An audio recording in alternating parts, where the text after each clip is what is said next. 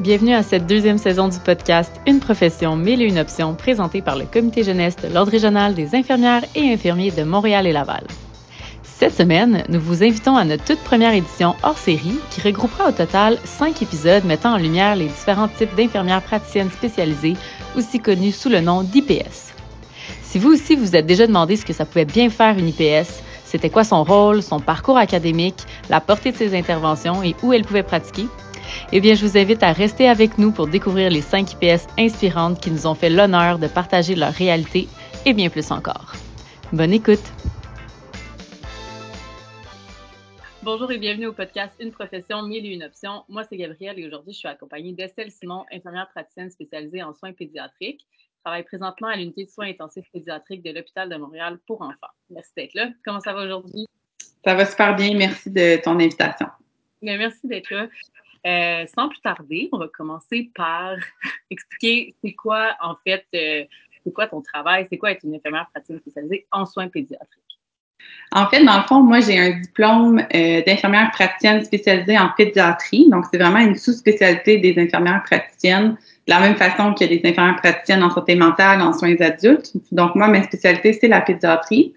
Et puis, mon, mon domaine de travail, c'est vraiment l'unité des soins intensifs. Donc, euh, mon travail est vraiment basé sur un, de mon mon travail est en fait vraiment sur l'unité des soins pédiatriques de l'hôpital. Donc, c'est pas un travail qui est en clinique, c'est vraiment sur les patients qui sont hospitalisés.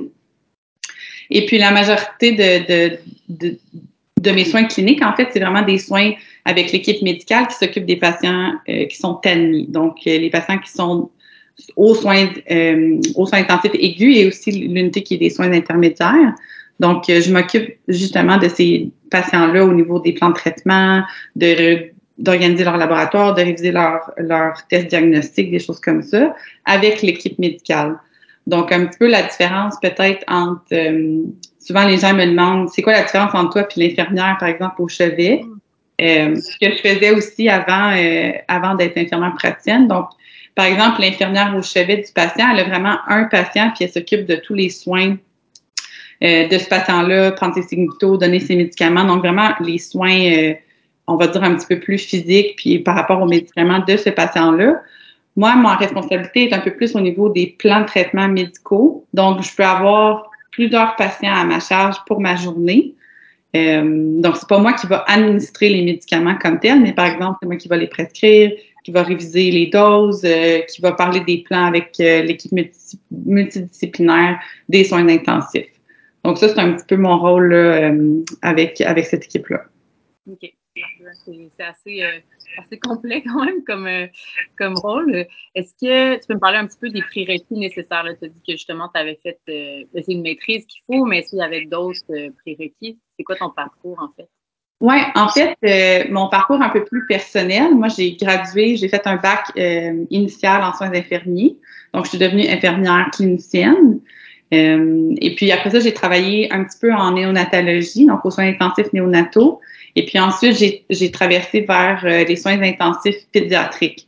Donc, peut-être une, une, distinction à, à, bien comprendre entre les deux unités, c'est que la néonatologie, c'est vraiment les enfants qui sont nés prématurément. Donc, c'est des soins aigus intensifs, mais pour des prématurés de 24, ça peut aller jusqu'à 39-40 semaines, qu'à la naissance, ils ont eu une détresse quelconque qui demandait des soins intensifs. Nous, les soins intensifs pédiatriques, ce qu'on couvre, c'est à peu près tout le reste. C'est-à-dire que notre population est de 0 à 18 ans. Donc, c'est très, très diversifié au niveau des, diagnostics, des pathologies, du type de patient qui est sur notre unité. Puis moi, c'est un petit peu ça qui m'a fait changer, c'est-à-dire que j'avais vraiment de l'intérêt pour avoir une grande variété de, de différents patients. Donc, j'ai travaillé là comme infirmière clinicienne. Et puis ensuite, je suis retournée aux études pour faire mon cours d'infirmière praticienne. Donc, au niveau des, des, euh, des acquis qu'on doit avoir, là, il y a un certain nombre d'heures qu'on doit avoir avant d'appliquer au programme. Ça, c'est pas juste en pédiatrie, c'est tous les programmes d'IPS. On doit avoir un nombre d'heures euh, qui, quand moi je l'ai fait, était autour de 3600 heures. Peut-être que ça a changé maintenant, mais ça équivaut à peu près à deux, deux à deux, deux ans à trois ans à temps plein euh, de travail comme infirmière clinicienne dans un domaine quelconque. Puis évidemment, quand on applique dans une spécialité, par exemple la pédiatrie, il faut que ces heures-là ait été en pédiatrie. C'est-à-dire que si j'ai travaillé aux adultes pendant trois ans, mm. je ne peux pas appliquer en pédiatrie, je devrais appliquer en soins aux adultes. Donc, c'est un petit peu la distinction. Donc, j'ai appliqué euh, dans ce programme-là. Euh, donc, il n'y a pas d'autres il n'y a pas d'autres demandes spécifiques par rapport à ça. C'est vraiment d'avoir atteint ces, ces heures-là. Et puis, évidemment, d'avoir certains, euh, certaines demandes de l'université comme des références, euh, mm-hmm. une cotère quelconque, dépendamment de, du programme dans lequel on applique. Mais c'est vraiment ça. Puis idéalement, ils préfèrent un petit peu l'expérience un peu plus aiguë, c'est-à-dire des gens qui ont travaillé, par exemple, dans des urgences pédiatriques, dans des soins intensifs pédiatriques, des gens qui ont une expérience euh, en soins de première ligne, par exemple, qui ont travaillé dans des régions un petit peu plus éloignées, qui ont été exposés à des soins un peu plus aigus. Euh, mais c'est pas impossible de le faire si on a travaillé sur un étage de pédiatrie ou des choses comme ça. Ouais, Donc euh, voilà toi, là, tu travailles justement aux euh, soins intensifs pédiatriques, mais est-ce que quelqu'un euh, qui a fait le même, la même formation que toi pourrait travailler sur des unités de pédiatrie, par exemple, ou dans d'autres milieux? Oui, euh, tout à fait. En fait, donc le programme de, d'infirmière praticienne en pédiatrie, c'est un programme qui donne une formation qui est générale de pédiatrie. Donc, c'est pas spécifique aux soins intensifs, c'est vraiment beaucoup plus général. Donc, une fois qu'on gradue, on peut choisir notre domaine de pratique dépendamment des, des opportunités d'emploi, évidemment, qu'il y a. Euh, donc, par exemple, à l'hôpital de Montréal pour enfants, on a euh, à peu près une douzaine d'infirmières praticiennes en pédiatrie qui travaillent dans plein de différents milieux, euh, que ce soit en pneumologie, que ce soit aux soins complexes, que ce soit à l'étage de pédiatrie générale, aux soins intensifs. Donc, il y a différentes façons. Et puis également, c'est quelque chose qui commence à se développer un peu plus dans les, euh, les CIUS, disons, en dehors de la région montréalaise, ou des hôpitaux de deuxième ou troisième ligne qui commencent à vouloir recruter des SPS en pédiatrie pour justement être capable d'offrir des services pédiatriques sans être dans un hôpital spécialisé de pédiatrie. Donc ça, je pense que ça va être quelque chose qui va euh, se développer euh, dans le futur. Qu'est-ce que tu dirais que ça serait la, la plus-value pour ces centres-là, justement, de, d'engager des, infirmières euh, des IPS en pédiatrie?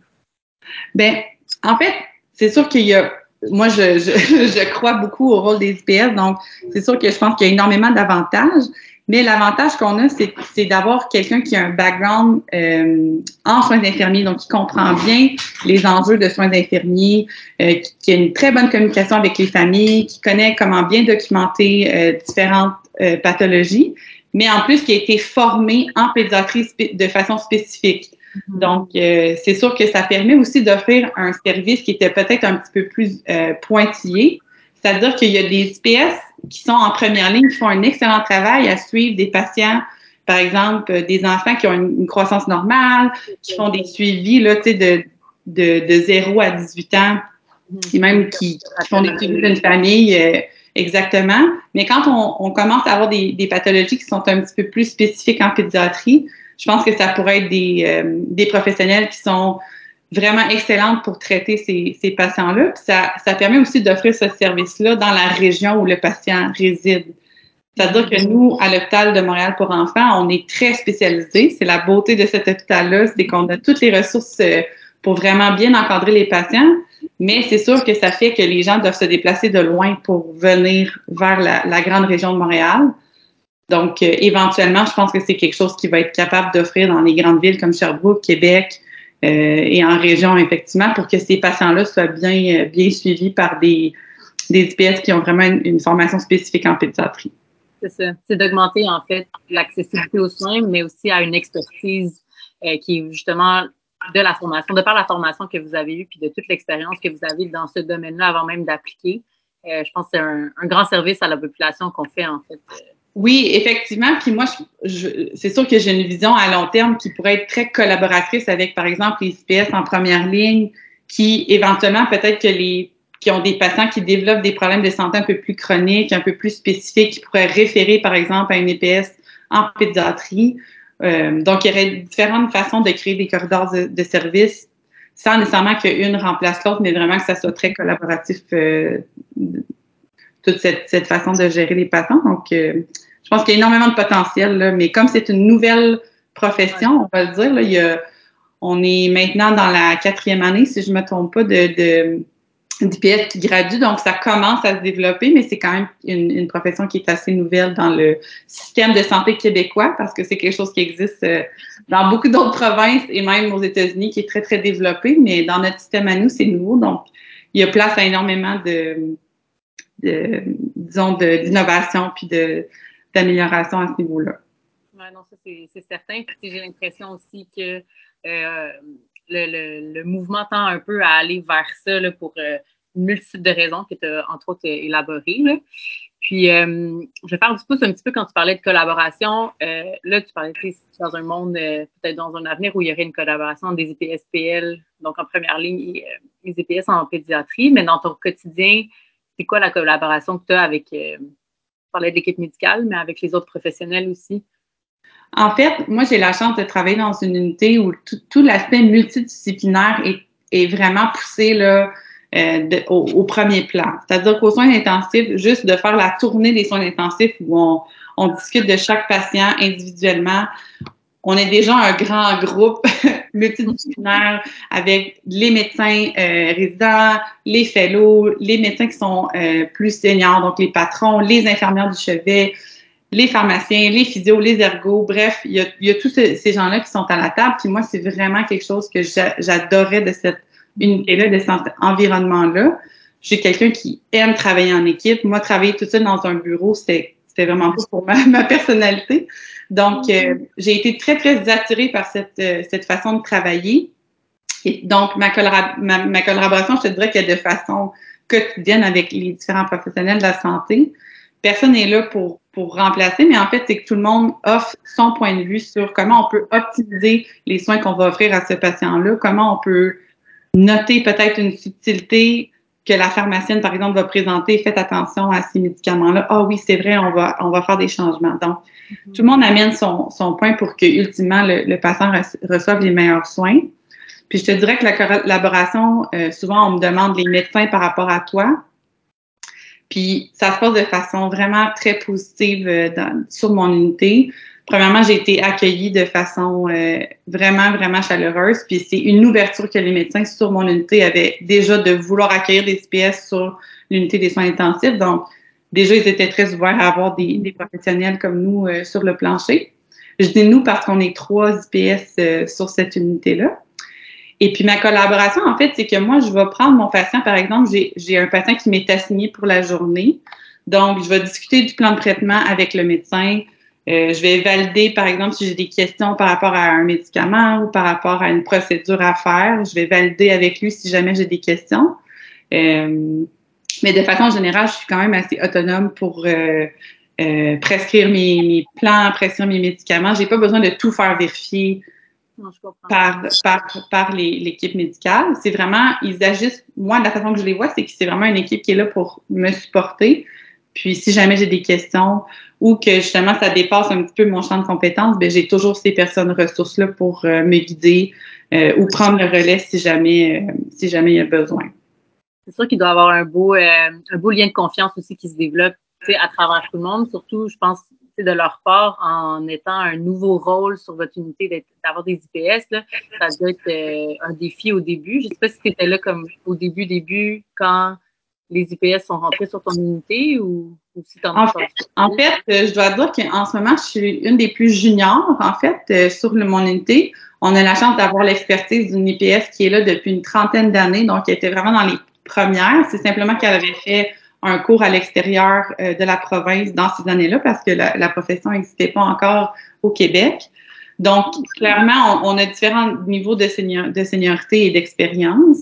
Euh, c'est sûr qu'en étant plus junior, j'ai besoin d'un petit peu plus de support, comme dans n'importe quel euh, domaine. Quand on commence comme infirmière, bien, on n'est pas, euh, pas assigné à les patients qui sont les plus critiques ou qui, qui ont le plus de responsabilités, évidemment. Mais au fil, au fil, au fil des mois et au fil des années, c'est sûr que je me développe une expertise. Puis, évidemment, il y a un lien de confiance qui s'est créé avec mon équipe médicale. Puis, je pense que l'important aussi, c'est de bien cibler où est, où est notre limite. C'est-à-dire que quand j'atteins un peu ma limite puis j'ai des questions, ben je, je, suis pas gênée d'aller vers mon, mon, mon, mon, par exemple, mon patron médical ou mon fellow pour poser des questions.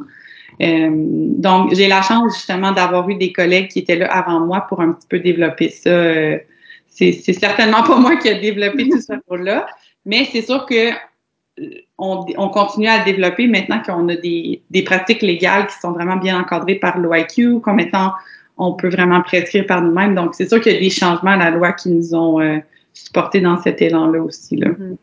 Je pense que c'est ça. Au quotidien, oui, il y avait les, collègues qui avaient peut-être un peu ouvert la voie, mais c'est sûr qu'au quotidien, euh, contribue à ce que le rôle soit, un, mieux compris, mieux utilisé aussi. Euh, Est-ce que tu pourrais nous parler, parce que là, on parle de tout ce qui est positif, puis c'est le fun, c'est encourageant, mais dans n'importe quoi, euh, est-ce qu'il y a des défis que tu rencontres au quotidien ou que tu as rencontrés depuis que, depuis que tu as ce rôle-là? Oui, en fait, c'est sûr qu'on on a tous des défis dans nos, dans nos milieux respectifs. Je te dirais que euh, c'est pas tant un défi, mais plus une, une, une, quelque chose qui, qui, me revient souvent comme question, en fait souvent par rapport d'expliquer mon rôle euh, aux familles, d'expliquer mon rôle, par exemple, à des, à des résidents, des médecins qui arrivent peut-être de d'autres régions, de d'autres pays, puis qui me voient sur l'unité, puis qui comprennent pas trop quel, est mon rôle, pourquoi je suis là, c'est quoi la différence entre moi et l'infirmière au chevet. Puis pour les parents aussi qui, qui arrivent dans un, un, épisode de soins aigus ou soins intensifs, déjà leur vie vient de, de changer de, de complètement. Tu sais, c'est très, très euh, stressant pour ces, ces familles-là. Donc, de bien comprendre mon rôle, c'est quoi la différence, pourquoi moi je suis là, pourquoi il y a une infirmière au chevet. Donc, c'est sûr que c'est quelque chose que j'explique beaucoup, mais ça me fait plaisir de le faire, puis ça, ça permet aussi de bien comprendre euh, mon rôle à travers l'équipe. Donc, ça, c'est quelque chose qui, que je dois continuer à faire parce que, comme on en a parlé, c'est quand même un nouveau rôle dans l'hôpital. Donc, c'est pas comme si tout le monde, quand il arrive, dit Ah oui, c'est une EPS, on sait, on comprend exactement qu'est-ce qu'il a fait. Euh, je dois quand même beaucoup, beaucoup expliquer, oui, j'ai le droit de faire ça, oui, j'ai le droit de, de, prescrire, oui, j'ai le droit de, de, de, faire telle procédure, par exemple. Euh, donc ça, c'est sûr que c'est un défi qui continue. Et puis après ça, c'est de voir un petit peu un autre défi qu'on a eu récemment, là, euh, malheureusement, ben pas malheureusement, mais disons qui est passé beaucoup dans les, les médias, c'était le, le, la grande demande de, de soins dans les, les hôpitaux pédiatriques là, suivant mm -hmm juste avant Noël où il y a eu énormément d'afflux de patients dans les, les hôpitaux euh, pédiatriques suite aux, aux, infections virales. Donc ça, c'est pas moi personnellement comme une pièce, mais c'est vraiment euh, à travers les soins intensifs, donc l'unité dans laquelle je travaille, ça a été particulièrement difficile au niveau de, de l'influx de patients qui arrivaient, euh, de gérer en fait quel patient va être déménagé à l'étage pour qu'on puisse en accueillir un nouveau de l'urgence qui est un petit peu plus malade. Donc, toute la gestion des ressources, euh, c'est quand même quelque chose qui, qui est particulier, dont, je me rendais peut-être un peu moins compte quand j'étais infirmière euh, au chevet, parce que j'avais mon, mon, patient à moi, puis je m'occupais de lui. Mais là, en étant quelqu'un qui, par exemple, va aller voir un patient en urgence comme une consulte des soins intensifs, puis c'est moi qui va, puis je dois décider est-ce que le patient doit être admis ou pas en discussion avec euh, le patron des soins, on, on, réalise un petit peu plus toute la gestion des ressources euh, à travers l'hôpital. Donc, ça, c'est sûr que c'est un défi qui, qui m'apparaît un peu plus maintenant là, dans ma position euh, d'IPS. Oui, je comprends.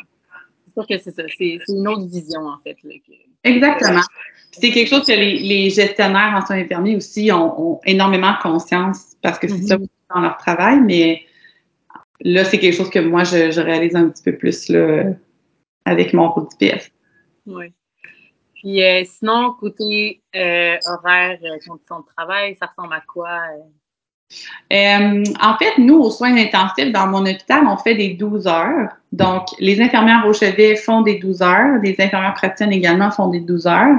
Donc, on ne travaille pas du lundi au vendredi. On a vraiment des, des, euh, des shifts, on va dire, cliniques. Euh, donc, ça peut être à peu près trois jours de 12 heures en, service pour une semaine, puis peut-être quatre jours la semaine d'après. Donc, en tout cas, il y a une différente façon de balancer les heures, mais c'est à peu près ça. Puis, de façon générale, le mandat ministériel pour toutes les IPS, c'est d'avoir une proportion à peu près de 80% clinique. Donc, on est avec l'équipe médicale, avec les patients. Puis un autre 20% qui est dit plus euh, euh, pour développer ta profession, euh, développer ton enseignement, participer à des conférences, donc, il est un petit peu plus une portion, on va dire, de bureau où tu n'es pas sur l'unité avec des patients, mais tu peux contribuer à ton développement professionnel. Comme la formation continue, en fait. Exactement, exactement. C'est sûr que les pratiques sont justement à jour sur les guidelines et tout ça. Exactement. Si tu as un protocole, par exemple, que tu voudrais développer, euh, tu veux mm-hmm. changer euh, une technique de soin parce que tu as vu quelque chose qui, qui était un petit peu euh, déficient, ben, tu peux utiliser ce temps-là pour le faire. Donc, mes journées se remplissent très rapidement de nombreux projets. Euh, c'est à peu près ça là, que, que, que mes journées euh, mes journées ressemblent. Puis au niveau des, des salaires, eh bien, c'est vraiment selon l'échelle salariale euh, pour les IPS. Euh, donc, c'est quelque chose qui est comme commun à travers le, tout, le, tout le Québec. Et puis, on a quand même une prime de soins intensifs, comme les infirmières au chevet qui travaillent. Euh, ou de la même façon, si vous travaillez un week-end ou la nuit, il y a comme une prime qui s'ajoute. Donc, on a droit à cette prime-là de, soins intensifs. Et puis, on est aussi une profession qui est syndiquée. Donc, on fait partie du syndicat comme les infirmières au, euh, au chevet également. Donc, des fois, les gens sont pas sûrs si on est comme les médecins, puis on est des travailleurs autonomes, puis on n'a pas d'assurance, mais vraiment, on fait partie du même, euh, du même syndicat, donc on a le droit aux mêmes avantages sociaux euh, que les infirmières. Euh, ouais. Puis, est-ce que pour ton unité, dans le fond, c'est un peu comme les résidents qui ont, qui ont des gardes, ou ben, pas les résidents nécessairement, mais les médecins aussi. Est-ce que vous trois, vous séparez la charge un peu de l'unité comme ça? Ou? Oui, en fait, nous, c'est un petit peu différent, par exemple, dans d'autres centres hospitaliers. Fait que je vais vraiment parler pour, pour ma réalité, c'est pas partout pareil. Mais nous, on fait que des chiffres de jour, donc on travaille pas la nuit. Euh, et puis, par exemple, on fait du lundi au vendredi, puis à nous trois, on se sépare pour qu'il y ait toujours quelqu'un euh, lundi au vendredi. Donc, peut-être une EPS va faire le lundi, mardi, puis moi, je vais faire le reste de la semaine. Donc, on s'organise entre nous. Euh, donc, techniquement, on ne travaille pas les week-ends, mais je sais que dans d'autres euh, centres hospitaliers pédiatriques, il y en a qui travaillent les week-ends. Donc, ça, c'est vraiment à, la discrétion de comment vous avez négocié le contrat ou combien il y a d'IPS disponibles. Parce que si vous êtes une ou deux, vous ne pouvez pas couvrir tous les, tous les jours de la semaine. Euh, et puis, quand, quand je suis en clinique, donc quand j'ai, comme nous, on appelle ça être en service, donc je suis vraiment sur l'unité. Euh, j'ai mes patients à ma charge, comme on, en a discuté pendant, par exemple, 12 heures. Puis quand mon 12 heures se termine, je donne un rapport euh, à la personne qui va être là pendant la nuit, qui va prendre le relais pour les patients. Ouais. Fait qu'il y a toujours quand même euh, un suivi qui est, fait, là, mais c'est de, de, par la nature aussi de, de l'unité dans laquelle tu travailles. Oui, exactement. C'est sûr que les 12 heures, ça facilite un petit peu cette, cette euh, transmission d'informations parce que le lendemain, c'est moi qui reprends le même rapport de, mon patient de la veille. Donc, puis aussi, en IPS, des fois, on va suivre des patients qui sont là un petit peu plus de façon chronique. Donc, un patient qui va être hospitalisé pendant des semaines, voire des mois, on a tendance à, vouloir s'impliquer avec ces patients-là parce qu'on est vraiment une présence constante. Euh, mm-hmm. Un résident qui est là, par exemple, pour un mois pour euh, faire un stage euh, pour apprendre, après ça, eux, ils, partent puis ils continuent leur, leur parcours académique. Donc, c'est sûr qu'il y a une plus-value au fait d'être là toujours, toute la semaine avec ces familles-là, qu'on apprend à connaître, qui apprennent à nous connaître. Puis je pense que ça crée une continuité dans les soins qui est vraiment appréciée, même si c'est dans une unité de soins aigus, là, qui, comme les soins intensifs. Il y a de plus en plus de patients qui ont des problèmes de santé beaucoup plus complexes, qui sont ventilés, qui ont des épisodes de soins qui sont quand même prolongés, qui restent aux soins intensifs. Donc, nous, on, a tendance à vouloir participer à ces, à ces, à ces cas-là parce que on peut développer une super belle relation euh, thérapeutique avec ces familles-là. Puis, ultimement, ben, on connaît tellement bien l'histoire du patient que ça facilite beaucoup de suivi, beaucoup de, de discussions multidisciplinaires et tout ça parce qu'on a connu le patient depuis des mois, tu. Exactement. Euh, ouais. Euh, un bel avantage pour le patient, là, parce que des fois, justement, quand ils sont tellement là de façon chronique, on oublie un peu même des fois, initialement, il est rentré pourquoi, là, tellement il y a eu de choses qui se sont passées, puis euh, ça doit être vraiment, vraiment aidant d'avoir euh, des IPS dans ce cas-là. Oui, mais en fait, c'est un feedback que les familles m'ont beaucoup parlé, en fait, tu sais, qu'eux-mêmes disent Ah, c'est rassurant parce qu'on sait que vous êtes toujours là, puis que surtout pour les patients qui sont là pendant longtemps, c'est pas pour dénigrer le travail de personne, c'est juste que quand ils sont là pendant des mois, de toujours voir un nouveau visage à chaque jour, ça peut devenir un petit peu angoissant. Euh, donc, le fait qu'on les suit vraiment, c'est un feedback que les familles m'ont beaucoup parlé que ah, c'est rassurant parce qu'on sait que tu, que tu le connais bien, que tu connais bien notre fils, tu connais bien notre fille, tu connais bien son histoire. Donc, euh, évidemment, c'est quelque chose qui est rassurant pour ces parents-là qui vivent déjà un, haut niveau de stress. Oui, j'en doute pas. Euh, moi, j'avais fait quand même le tour de, questions que je vais poser. Est-ce qu'il y avait d'autres euh, sujets qu'on n'a pas abordés que tu aimerais, dire? Non, en fait, je veux juste faire une petite, euh, promotion de mon, de mon unité. je veux juste souligner leur travail qui, est vraiment exemplaire. Puis, en fait, s'il y a quelqu'un qui nous écoute puis qui a envie d'aller vers les soins intensifs pédiatriques puis qui n'est pas sûr, qui hésite, des fois, ça a l'air d'une unité de loin qui a l'air un petit peu intimidante. Mais je vous invite à, si c'est quelque chose qui vous, qui vous vraiment qui vous passionne puis que vous avez un intérêt, ben je vous invite à, vraiment considérer cette option-là parce que c'est un super beau milieu de, travail. On a une équipe qui est absolument extraordinaire, des gens compétents, qui ont énormément d'empathie, puis qui se supportent, qui supportent beaucoup aussi les nouvelles infirmières, qui, euh, qui vont vous supporter là, même votre arrivée, même si vous n'avez pas beaucoup d'expérience euh, en soins critiques. Donc, euh, je les remercie énormément de leur patience avec moi parce qu'ils me supportent à tous les jours dans mon travail, puis vraiment, je leur lève mon chapeau. Donc, c'était ma petite, ma petite promotion. c'est un amour. J'avais une dernière question, en fait, c'est qu'est-ce que tu dirais à quelqu'un qui voudrait se lancer dans cette branche? En fait, de façon générale, c'est sûr que moi, j'ai toujours été passionnée par les soins intensifs dès que j'étais en stage au, bac. Là, fait que ça, ça part quand même de loin. Euh, J'aimais beaucoup l'idée des soins intensifs, le fait d'avoir un patient, de, de, de, vraiment au niveau micro, là, de, de, connaître vraiment de la tête aux pieds de façon très, très aiguë. Donc, ça, c'était comme pour ma personnalité à moi. Mais de façon générale, euh, pour devenir IPS en pédiatrie, je vous dirais que c'est une profession qui a énormément de potentiel de développement. C'est quelque chose qui est très jeune encore dans le système de santé, mais juste moi, j'ai tellement d'idées de comment on pourrait développer ça dans, dans les milieux tertiaires, dans les hôpitaux un petit peu plus en région éloignée. Il y a tellement une plus-value. Fait que je pense qu'il y a énormément de potentiel dans le futur, ce qui est comme super stimulant par rapport à cette profession-là. Puis il y a aussi le fait qu'on on finit, comme on, on en a parlé tout à l'heure, en pédiatrie. Mais après ça, il y a vraiment plein de différentes opportunités si la personne a envie de se spécialiser dans un domaine, par exemple, la pédiatrie, mais cardiologie, euh, mm-hmm. la pneumologie, euh, les soins complexes, euh, une clinique spécifique à l'endocrinologie. il y a vraiment différentes façons de développer son expertise en pédiatrie comme telle. Donc, il y a encore vraiment beaucoup d'opportunités si vous avez une passion pour euh, la néphrologie ou un domaine particulier euh, en pédiatrie, mais il y a quand même des opportunités de développer ce rôle-là. Donc, euh, je vous dirais, allez-y, inscrivez-vous.